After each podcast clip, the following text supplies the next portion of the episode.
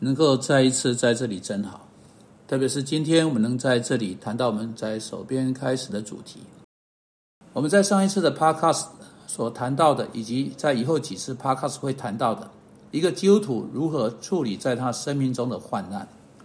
我要明白这点，我们去看啊，发生在一个人身上的患难，以及他解释他是如何以上帝的方式来处理患难，以及使徒保罗在他写给菲利比的书信的第一章所要说的。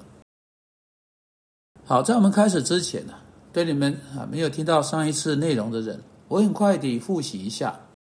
保罗当然是从罗马的监狱写信，他即将被带到这个世界疯狂的皇帝尼禄面前。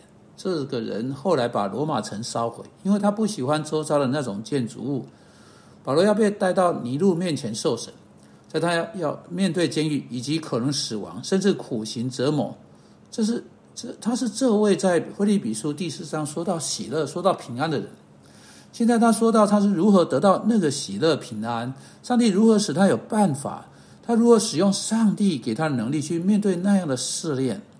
你知道，像我们上次说的，这不是什么初出神学院没有经验的神学生说到如何处理患难，这是那个腓利比狱卒亲自听见，在他自己牢房中唱诗赞美上帝人说的。他的背在菲利比的夜间被人用鞭子鞭打三十九下。好，现在让我们看看他有什么话要说。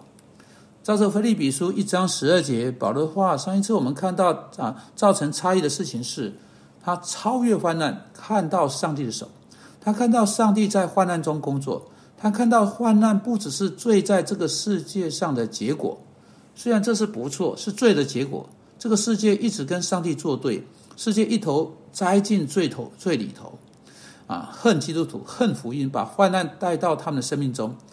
但保罗看到，甚至经由有罪的人所做的这些事情，上帝的手仍在，仍是在他们之上掌权，并且尽管他们去寻求做不对的事情，但上帝的手在其中动工，也是把善从恶恶中带出来。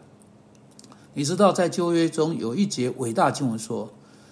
呃，他你们对我的意思是恶的，但上帝对我的意思是好的。这是保罗啊，开始看待患难的方法啊。当他待在罗马的监狱中，他说：“弟兄们，我愿意你们知道哈。”第十二节，我所遭遇的事啊，我评估我的情况，我在这个监牢里，我思想这些事啊，我为此祷告。这里是我要你们知道的。弟兄们，我所我的经历真的变得对变成对福音的广传有更大注意。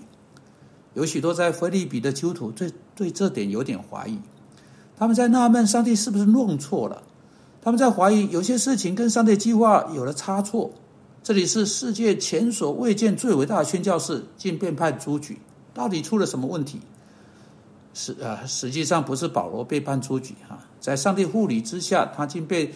带到整个地中海世界的中心和核心区域，进到这个世界的皇帝的皇宫去，在这里啊，是给耶稣基督福音进展的机会，一个前所未有的机会。现在这是基督徒在他的在他们患难中需要看到的。如果他们没有在他们的患难中开始看到这点的话，他们就会被患难打败。保罗可以在患难中获胜，因为他能看见上帝的手在引导他的生命。使得患难来到，乃是为了要以某种方式传扬基督的福音。现在保罗可能一开始不会知道这是如何能成为传扬基督福音、成为那个福音兴旺的契机，但因为他相信这点，因为他真正相信所有临到他生命中的患难，乃是上帝在其中可以得到尊荣，所以临到他生命中的患难提供传福音的机会。因为保罗相信这点，他出去寻找这些机会。如果不明白某些事情，如果不明白它的出现的话，我们就不会去寻找它了。因此，当患难来到的时候，你需要记得，进到你生命中的患难啊，如同进到保罗生命中的患难，患难来到是有目的的。他的来到是要给你某种方式传扬基督的福音的机会，以某种方式尊荣他，以某某种方式带来喜乐，进到别的基督徒生命中。这件事情是患难可以带来的事情，那如果没有认出来这点来的话，如果我们不知道这点，我们不相信这点，或者我们就算相信这点却忘记了它，只专注在患难本身，我们就会错过机会，并且你知道，福音必不能照我们所应该的被我们来传扬。好，那这又如何使基督福音得到助长呢？哎，请看第十三节，保罗说呢，更是叫福音兴旺。如何呢？第一种方式是他说啊，因为他被监禁，他是为基督的缘故作监，现在已经呃成已经成为御云全经和每一个人都周知的一件事情。如同他在别的书信中说的，在该杀家里有圣徒，基督徒已经在这世界的皇帝的皇宫里面开始出现。这里是御营前进，这些人是每一天好几个小时跟保罗所在一起的人。在保罗向他们传福音时，他们不得不听，他们是被强迫了听众。他们一个一个啊被派到保罗身边，保罗抓住了机会向他们见证基督，告诉他们主耶稣基督如何来到地上。啊，代替有罪愆的罪人的地位，死在那个十字架上，使凡把他们的信靠放在他身上的人，经由他可以有永远的生命。听了之后，不时会有卫兵问他更多的问题。一个卫兵会开始跟保罗一起研究圣经。保罗不止把监狱变成跟啊看守他的卫兵一起研究圣经地方，还把监狱变成神学院。因为这些士兵在这时候听见许多这样的人，后来被调到遥远的地区，像英格兰。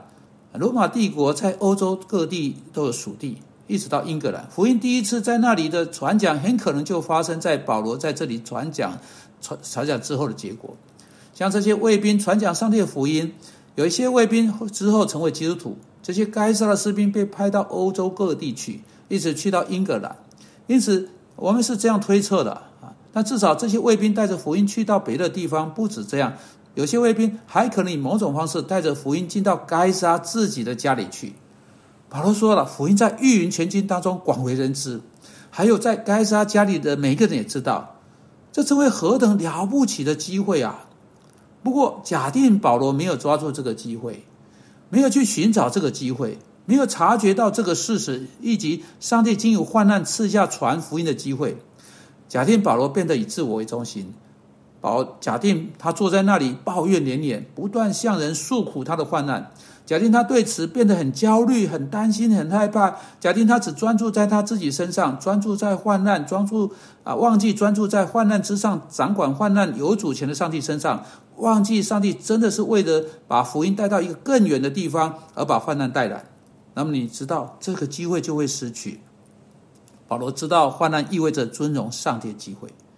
你知道你现在所面对的患难也是这样的吗？但愿你对此有更好的了解。